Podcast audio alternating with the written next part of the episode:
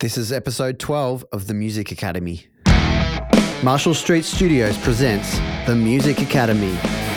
Music industry advice in under 10 minutes. Here's today's host, Stu Watts. What's up, everyone? This episode is called Why You Should Arrive Early to Your Gig. I'm going to be talking about why it's important to plan your travel ahead of time, introducing yourself to the right people at the gig before playing, um, the importance of warm ups, and getting comfortable. As always, if you like what you hear, make sure you share it with a friend or on your social media and subscribe or follow on the platform that you listen to podcasts on. Just want to talk a little bit about our artist coaching courses. They are six two hour sessions, and we also have once offs available. If you're interested, please email contact at marshallstreetstudios.com. Okay, I want to start off by talking about one of my worst experiences in time management. And it was when I was playing a gig with my band, The Playbook, at Wrangler Studios. Um, it was with a band called Waterparks. We were scheduled to play at 6 p.m. on a Friday. I had planned to leave at 4 p.m. from my work um, which I thought would give me about 45 minutes to get ready. I actually ended up leaving at about 4:10, and I didn't plan my drive properly. I I forgot I would have to drive through the city, and I ended up actually arriving at about 5:55. I parked, I grabbed my backpack, which had my sticks and my earplugs in it, and I ran upstairs to the venue.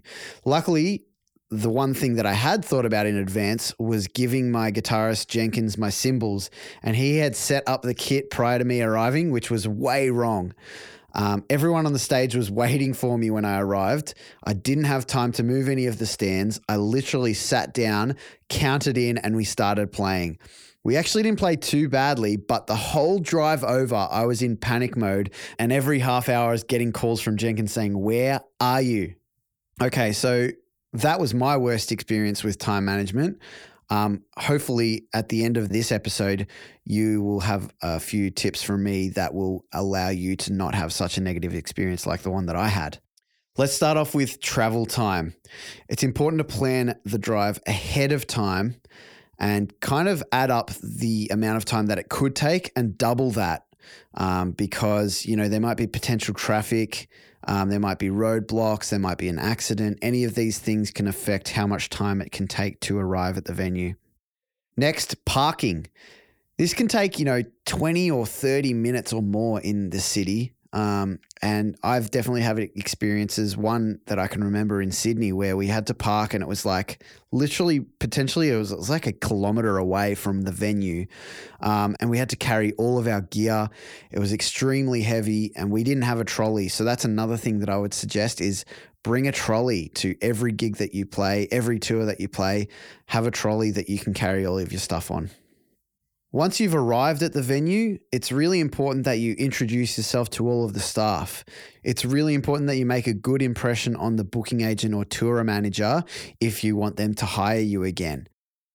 Talk to the bar staff to figure out your rider, the door staff to organize all of your door spots if you haven't already done this. And the sound and lighting engineers are two people that you don't want to forget about, potentially one person that you don't want to ma- uh, forget about. And you want to make a good impression on them so that they will deliver the goods for you when you're on stage. Because when you're on stage, you don't have control over the sound and lighting, they do. So you really want to introduce yourself, um, get to know them before playing. And next is setting up the merch desk you want to allow at least 20 minutes for this. You know, all of the stuff that you might need to unpack um, and set up um, to make your merch desk look amazing. Um, make sure you bring gaffer tape and coat hangers, as well as some amazing signage to attract punters to buy your merch. Um, the worst thing that you can do is just have some half assed sketched you know, logo that isn't actually your logo, really poor signage that's too small to read. Um, make sure you take some time prior to your gigs to print out some really effective signage. If you've got an iPad, that can be really effective as well. You can have like a, a small video running on loop that, you know, advertises your band and makes you stand out compared to all of the other bands um, to make the punters want to buy your merch. All right, next, it is really important that you are comfortable prior to playing your gig. Um, feeling rushed at a gig or, you know, stressed out or any of those sorts of negative feelings can really lead to you playing a, not so good show. Um, so, whatever it takes for you to get comfortable at the venue that you're at, um, you know, whether that's listening to music in your headphones, doing some meditation, whatever it is, um, you know, to make you feel comfortable and get good positive feelings about your gig in the lead up, um, I would always recommend doing that. And lastly, the warm up. So, individually and as a band, it is crucial that you warm up before your set. Usually, about an hour or so before you start playing, um, you want to start warming up. You know, if you're a drummer, um, practice pad. If you're a guitarist, you know, doing your scales um, stretching your strings out, all those sorts of things, as well as you stretching yourself. You know, if you are, you know, doing heaps of punk jumps and stuff like that, stretching your legs out, stretching your back out, stretching your arms out um, is really a good idea. Vocalists, you want to warm up your voice before playing. Um, you know, at least 20 minutes of warming up um, will mean that your voice will be nice and ready for you to, to kill your set. The next thing is warming up as a band.